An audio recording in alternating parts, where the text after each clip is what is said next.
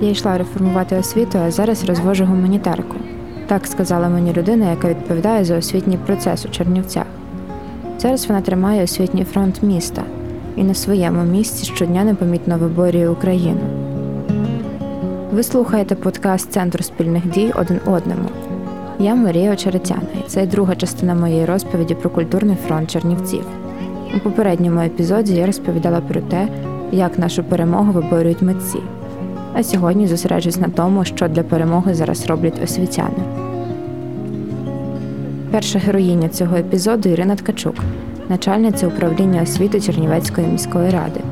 Ми говоримо з нею в її авто, доки вона розвозить гуманітарну допомогу в ті заклади освіти, де зараз зупинились нові мешканці міста. Вона дізнається, що до вторгнення приймати людей в місті не дуже готувалися. Повноцінно ніхто всерйоз не розглядав таку можливість. Але як тільки почалася повноцінна повномасштабна війна 24 лютого, буквально одразу з наступного дня було прийнято рішення про те, що саме заклади освіти стануть базовими для прийому вимушено переміщених осіб. Дуже швидко в місті підготували 5,5 тисяч місць на базі шкіл та дитячих садочків. Облаштувати їх допомогли волонтери. Спершу йшлося тільки про те, щоб дати людям дах над головою та можливість поїсти. Однак тепер у тих закладах, які приймають людей, є більше зручностей, наприклад, гаряча вода, щоб помитися. Тісно співпрацюємо з волонтерськими організаціями, з благодійними, громадськими, релігійними організаціями, просто з небайдуженими містянами, які забезпечують, допомагають, підказують е, десь фінансово, десь фізично, десь е, психологічну розрядку проводять. Ну тобто, правда, місто переорієнтувало наразі повністю свою діяльність. І ми розуміємо, що кожен на своєму місці зараз працює для того, щоб е, забезпечити як побут достойний для тих, хто вимушено є гостями у нашому місті, так і підтримку армії, яка нас захищає. Чимало людей минають Чернівці транзитом. Однак є ті, хто вирішує залишитись тут принаймні до кінця війни. Серед них є і вчителі та вихователі. Декілька з них вже влаштувались на роботу в місцеві заклади освіти. Ці люди не лише отримали можливість себе забезпечити, але й підсилили громаду своїми знаннями та вміннями. Велика частина педагогічних працівників, технічних працівників з початком е, вторгнення Росії 24 лютого виїхали за кордон. Також тому у нас є е, кадрова потреба, кадровий голод. А вони можуть запропонувати свою працю. Понад півтори тисячі дітей долучились до дистанційного навчання в чернівецьких школах. Пані Ірина каже, що проблем із мовою у дітей немає. Усі чудово знають українську. Однак у Чернівцях є школи для різних національних меншин. І був один цікавий випадок пов'язаний з таким навчальним закладом. У нас була проблема, коли на базі в нас є школа національних меншин і е, поселилися ВПО на базі школи, яка е, має румунську мову викладання, так і для ну, для меншин національних. Звичайно, з переходом поступовим на українську мову у старших класах. Ну і хлопчик молодшої класи, де більша частина навчання відбувається румунською мовою. Його е, приєднали. Він там проживав на базі, його приєднали до цієї школи. Ну добре, що ми здійснюємо об'їзди закладів, коли дитину спитали, чи тобі подобається, він каже, ні, не подобається, нічого не розумію. Ми такі, чому нічого не розумієш? Там не іншою мовою говорять. Ми дитину перевели. Також у комунальних закладах культури для дітей організовують безкоштовні гуртки та заходи. На них приходять і ті діти, які нещодавно приїхали в Чернівці, і місцеві. Детальніше про ці заняття я розповідала в попередньому епізоді подкасту про мистецький фронт Чернівців. Ну і звичайно, ми рекомендували, а заклади освіти до нас дослухалися розгорнути такі своєрідні курси, тренінги, навчання, розмовні клуби саме з української мови для тих, е, хто проживає на базі наших закладів освіти, а також для тих, хто проживає, можливо, в приватному секторі поруч. Ну і непогано вони працюють. Тобто є зацікавленість, є доєднання людей. Один з таких розмовних клубів організувала письменниця Івана Стеф'юк, яка працює у Буковинському центрі культури та мистецтва. Раніше вона вже проводила лекції з української мови, зокрема буковинського діалекту, але в дещо іншому форматі. ідея виникла в принципі у нас спільно в розмові з очільницею резиденції молоді Світланою Олексійчук. Війна, на жаль, всі плани скоригувала зовсім у несподіваний для нас бік. І ось якось у розмові в нас виникла така, ну ніби взаємна пропозиція перезапустити наш лекторій, але вже цілком у новому форматі. Е, тобто тим людям, які планують перейти на українську мову, допомогти зробити це харизматично, гарно і змістовно. Цей розмовний клуб не є курсами вивчення української в стандартному їх розумінні. Учасники клубу отримують не систематизовані знання, а саме можливість обговорити українською якусь тему в доброзичливому колі. Специфіка цього розмовного клубу в тому, що, до прикладу, якщо людина переїде, наприклад, з міста, де проводяться заняття, чи з якихось інших причин не зможе відвідувати далі. Е, все рівно кожне із занять, на якому вона була, це самодостатні такі ну засідання справді розмовного клубу. І е, що цікаво, крім власне людей, гостей, переселенців, тих людей, для яких можливо ну українська була не настільки поширена, як би хотілося, приєдналися чимало чернівчан. Під час занять учасники клубу за потреби отримують підказки. А якщо їм складно перекласти якесь слово з російської, пані Івана допомагає їм підібрати найдоречніший відповідник. Однак насправді клуб виконує не тільки навчальну функцію, але й соціальну. І ми з пані Світланою говорили про те, що насправді ці курси, точніше, цей клуб, він дуже гарно об'єднує. Е, не всі люди е, були знайомі між собою з тих, які зараз відвідують заняття. Зараз це для них е, спільне дозвілля, і це дуже гарно. Особливо тішить повідомлення у приватні повідомлення в мережі про те, що багато хто відвідує заняття клубу як своєрідну психологічну терапію. Тобто саме спілкування воно допомагає подолати Е, те накопичення болю, яке е, ну не та якого не так просто позбутися, враховуючи, що е, напруга наростає, страх постійно присутній поруч. Люди далеко від дому, і їм надзвичайно складно у цій ситуації. Тут саме тому я вважаю, що, мабуть, і недоречним є е, вимога переходити на українську ось в режимі такого ем, роботи такого розмовного клубу. Е, саме через те, що багато в кого серйозна психологічна травма, і е, він не здатен приймати адекватно приймати якісь вимоги чи методичні рекомендації. Е, тому я думаю, що набагато доречнішим є саме живе спілкування. Людське, харизматичне, душевне і щире з обох боків. Розмовний клуб буде корисний для тих, хто боїться перейти на українську, бо соромиться помилок. І зовсім не обов'язково бути кандидатом філологічних наук, аби організувати такий клуб у своїй громаді. Головне створити комфортне і доброзичливе середовище, у якому спілкуватися і робити помилки буде не страшно.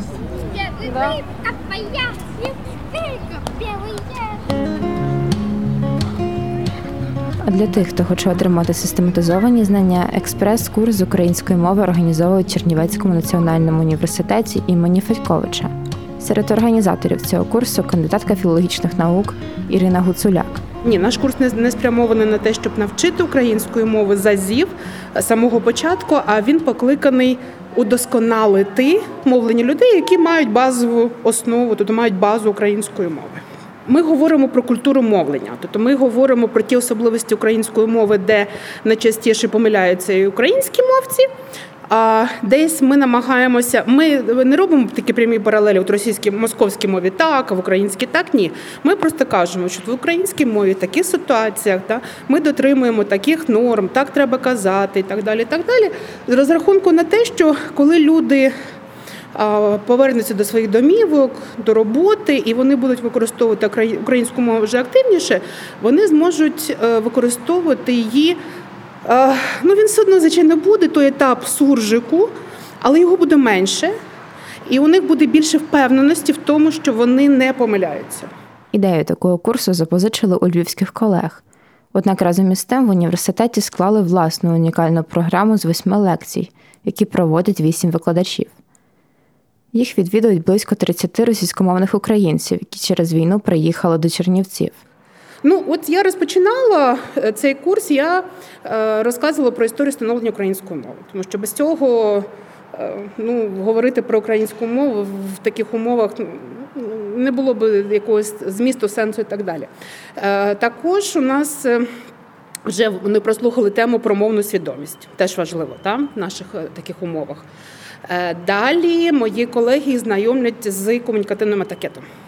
Тобто, як правильно привітатися, попросити вибачення, запросити там ну, різні такі ситуації. Е, далі будуть говорити про антиетикет. І буде остання тема, така теоретична це е, правила сперечання. Тому що ми зараз багато сперечаємося, ну і це треба теж вміти робити. Це така, якби теоретична перша частинка е, наших зустрічей, а друга це така суто практична. Е, орфоепічні норми, морфологічні норми, лексичні норми, синтаксичні норми.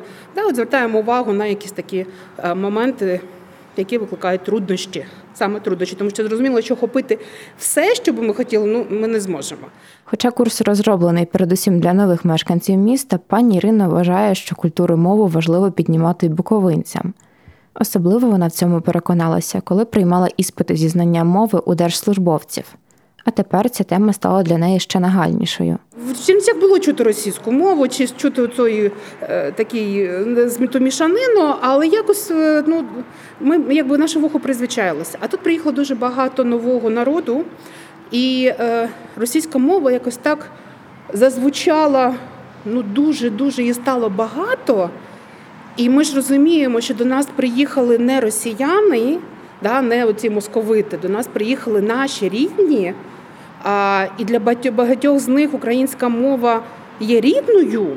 Ну, принаймні, знаю, той час, поки вони будуть тут у Чернівцях, у нас буде можливість така да, поринути в мовне середовище. От я на своєму занятті, перша наша зустріч, я їм казала, що у них є унікальна ситуація. Ситуація священника виникла ну, через дуже. Е, ну, такі несприятливі обставини, страшні обставини. Да? Вони покинули свої домівки. Невідомо чи хтось повернеться і куди він повернеться, е, у когось загинули рідні. Але у них унікальна ситуація саме у плані вивчення мови. Е, коли ти занурюєшся, мовне середовище. Університет імені Федьковича зараз тримає не лише мовний фронт, але й гуманітарний. Тут займаються логістикою допомоги, а також піклуються про нових мешканців міста, які зупиняються в гуртожитках вишу. Координує ці процеси Віталій Кінзерський, голова профспілкової організації студентів. Він розповідає, що з перших днів повномасштабної війни в університеті створили волонтерський штаб, і дуже швидко до нього почала надходити допомога від міжнародних партнерів вишу, зокрема з Румунії. Наш університет е, славиться хорошою такою міжнародною співпрацею з дуже багатьма вузами в Украї... Е, в світі. Е, це понад 200 вузів, і багато з них з перших днів почали надсилати листи підтримки про те, що вони готові допомогти. Деякі телефонували, і власне університет пояснював, чим вони можуть допомогти. І багато з них передають різні вантажі. Сучавський університет Штефана Чельмари він. Е, систематично нам допомагають, і не тільки власне вони допомагають, вони співпрацюють з іншими е, нашими партнерами, оскільки Сучава е, такий зручний пункт, закордонний пункт близький до Чернівців, то вони нам дуже багато допомагають. Партнери з Європи надсилають в Україну продукти та одяг для вимушено переміщених осіб, а також деяке військове оснащення. У штабі отриману допомогу сортують. Те, що може довго зберігатися, надсилають на фронт у першу чергу в ті частини, де зараз студенти, випускники та викладачі університету. А також частину допомоги надсилають у виші в тих регіонах, які дуже сильно постраждали від війни. Ми також надсилали невеличку допомогу у Харківський політехнічний інститут. В них був такий відкритий лист в інтернеті, можливо, бачили запитом е, необхідними речами. Ми їм спакували. Ну не скажу, що дуже велику таку посилку, але достатньо там на декілька десятків людей щоб е, їм трошки харчування передати, інших засобів. Також систематично передаються посилки у Київський національний університет імені Шевченка. Е, тобто намагаємося підтримувати. Неодноразово поселяли в наших гуртожитках студентів. Е, на запити представників різних вузів, не тільки студентів, а й співробітників багатьох навчальних закладів, які зараз або ж частково пошкоджені, або взагалі зруйновані. Українська академічна спільнота не залишає своїх у складний час Про це, до речі, йшлося в першому епізоді подкасту один одному про Острозьку громаду. Якщо ви ще його не слухали, я дуже раджу це зробити. А крім того, університет з перших днів повномасштабної війни приймає в гуртожитках людей, які змушені були тікати від війни. Тут ці люди можуть знайти притулок, їжу, психологічну та юридичну допомогу. У гуртожитках постійно волонтерять студенти університету. Серед них 17-річна Крістіна. Я в гуртожитку 24 на 7, е, тільки на ніч йду додому, бо недалеко живу. Мені здається, якщо б я жила десь далеко, то я б ще й додому не йшла. Е, важко, це важко, бо паралельно ти сидиш на парі в наушнику, і паралельно ти записуєш людей на заселення, або роздаєш їжу, або ще щось. Волонтери допомагають людям цілодобово. Для цього в них є три зміни: з 9 ранку до 3 дня, з 3 дня до 9 вечора і остання нічна з 9 до 9. Це важко. У нас е, волонтер не тільки я, у нас багато людей волонтерів. І виходить так, що з деякими людьми комунікую не я. Комунікують інші, які можуть знайти от ці точки, бо я з деякими не можу знайти спільну мову. Людина мене не прийняла з самого початку. Ну, я що я зроблю? Я не буду казати, падати на коліна, казати, ну приймеш же ти мене. Е, Звичайно, але так, більшість людей це просто бачать доброту, відчувають оту доброту. І я стараюся її віддати всю, бо кому як не їм. Крістіна спершу проводила в гуртожитку дві зміни, працювала з людьми зранку до вечора. Зараз дозволяє собі вранці виспатися і приходить в гуртожиток пізніше. Але все ж серед переселенців є люди, які стали для неї дуже близькими, і яким вона готова допомогти завжди. Баба Альона, це ми її так прозвали. А, Вона взагалі Альона. Я я просто називала її тетя Альона. Вона каже: Я не тьотя, я Альона. Ну, мені якось незручно. І вона сказала, що тетя Крістіна? Я кажу, та що баба Альона? І в нас так якось пішло, що я тетя Крістіна, вона баба Альона. Ми настільки сконтактувалися, нам щось треба допомогти. Біжу, я буду. Е, Можемо вечорами сидіти е, навіть в кімнаті у неї щось говорити, обсуждати. Вона мені розповідала там багато історій. Типу, розповідала саме до війни, як було, як вони там хата була, що що там було, як це все. Ну, Не хочеться лишати те, що ти починала. Виходить, цей гуртожиток починала я прибирати, а закінчила, коли все закінчиться. Ну, типу, це не обсуждається. Це ну, вже як в серці сидить. Це кожен ранок ти встаєш і думаєш, я йду в гуртожиток. А крім того, студенти та викладачі університету долучаються до мистецького фронту. Вони проводять концерти та квартирники і на них збирають гроші на потреби армії. Керує цим процесом Дмитро Павлюк, завідувач Центру культури та дозвілля університету. Трудність це, що багато студентів, зокрема і нашого університету, вони зараз не в Чернівцях, е, вони по своїх областях. Але ті, хто саме тут, у Чернівцях і в навколишніх селах, вони звичайно активно відгукнулись і буквально одразу казали, давайте все-таки робити, бо тому що вагання залишалися. Концерт, що скажуть, квартирник, чи зараз на часі, не на часі. Але коли ми почали організовувати, буквально з першого заходу, коли люди почали приходити, дякувати, е, підспівувати разом з нами, то ми вирішили, що все-таки варто, потрібно, і тому е, от буквально за три тижні це вже сьогодні відбудеться п'ятий концерт. Це концерти різних напрямків, але мета одна. Наприклад, наприкінці березня одним таким концертом вдалося зібрати понад 27 тисяч гривень на закупівлю військової амуніції. Організатори були певні, що люди не прийдуть, тому що погода тоді зіпсувалася. Однак замість запланованих двох годин концерт затягнувся і став чотиригодинним марафоном. А також студенти проводять благодійні ярмарки і продають солодощі й домашню випічку. І не забувають про військових в місцевому госпіталі.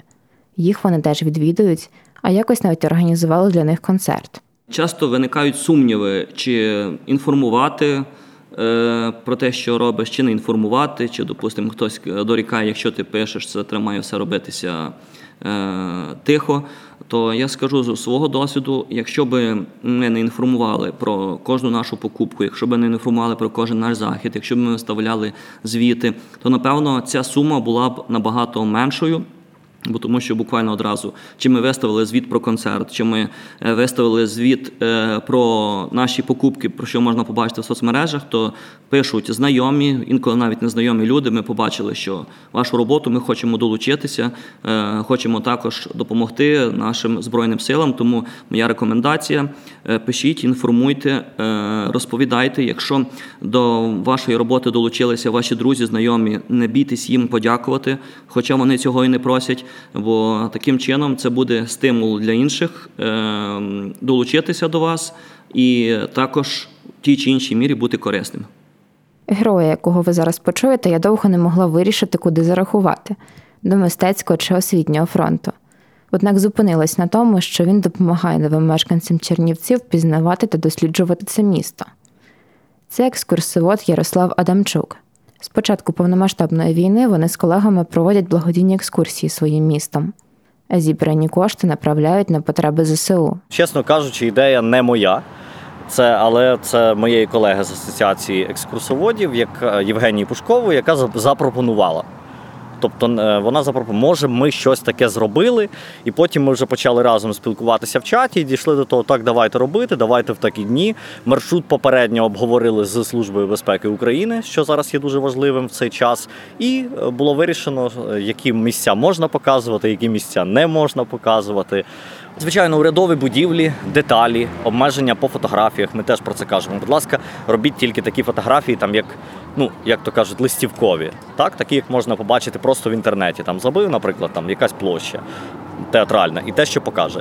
Ми не ходимо там, де не тільки урядові будівлі, а є ще силових структур. То ми там взагалі не проходимо по всі будівлі.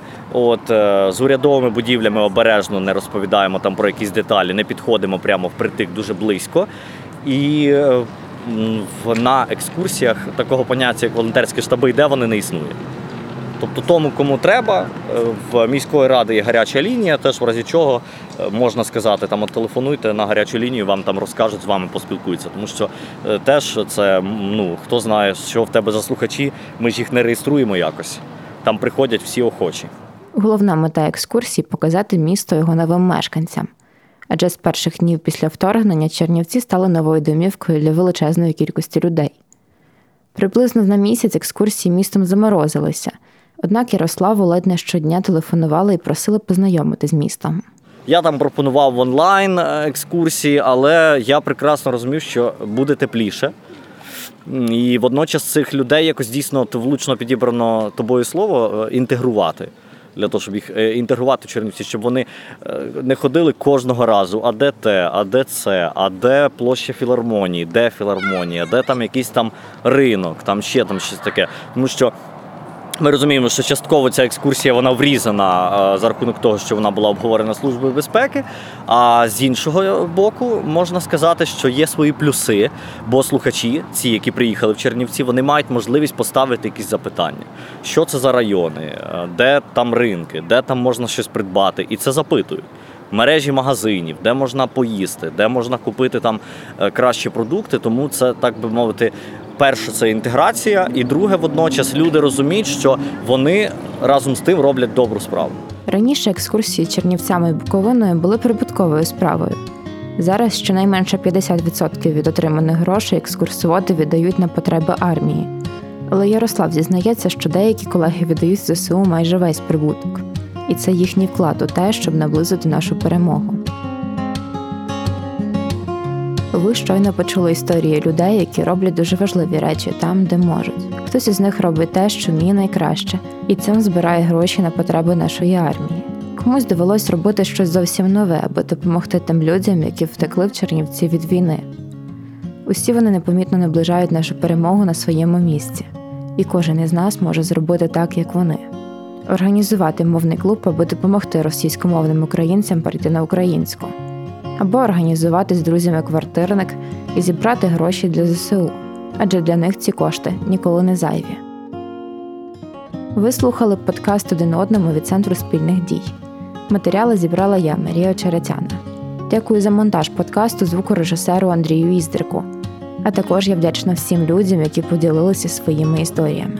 Нас можна слухати в розділі подкасту Української правди, яка є нашим інформаційним партнером а також ми є на платформах подкасти НВ, Мегого Аудіо, Apple та Google Podcast, SoundCloud, Spotify та в ефірі громадського радіо. А якщо ви хочете розповісти, як виборюють перемогу у вашій громаді, напишіть на сторінку Центру спільних дій у Фейсбуці.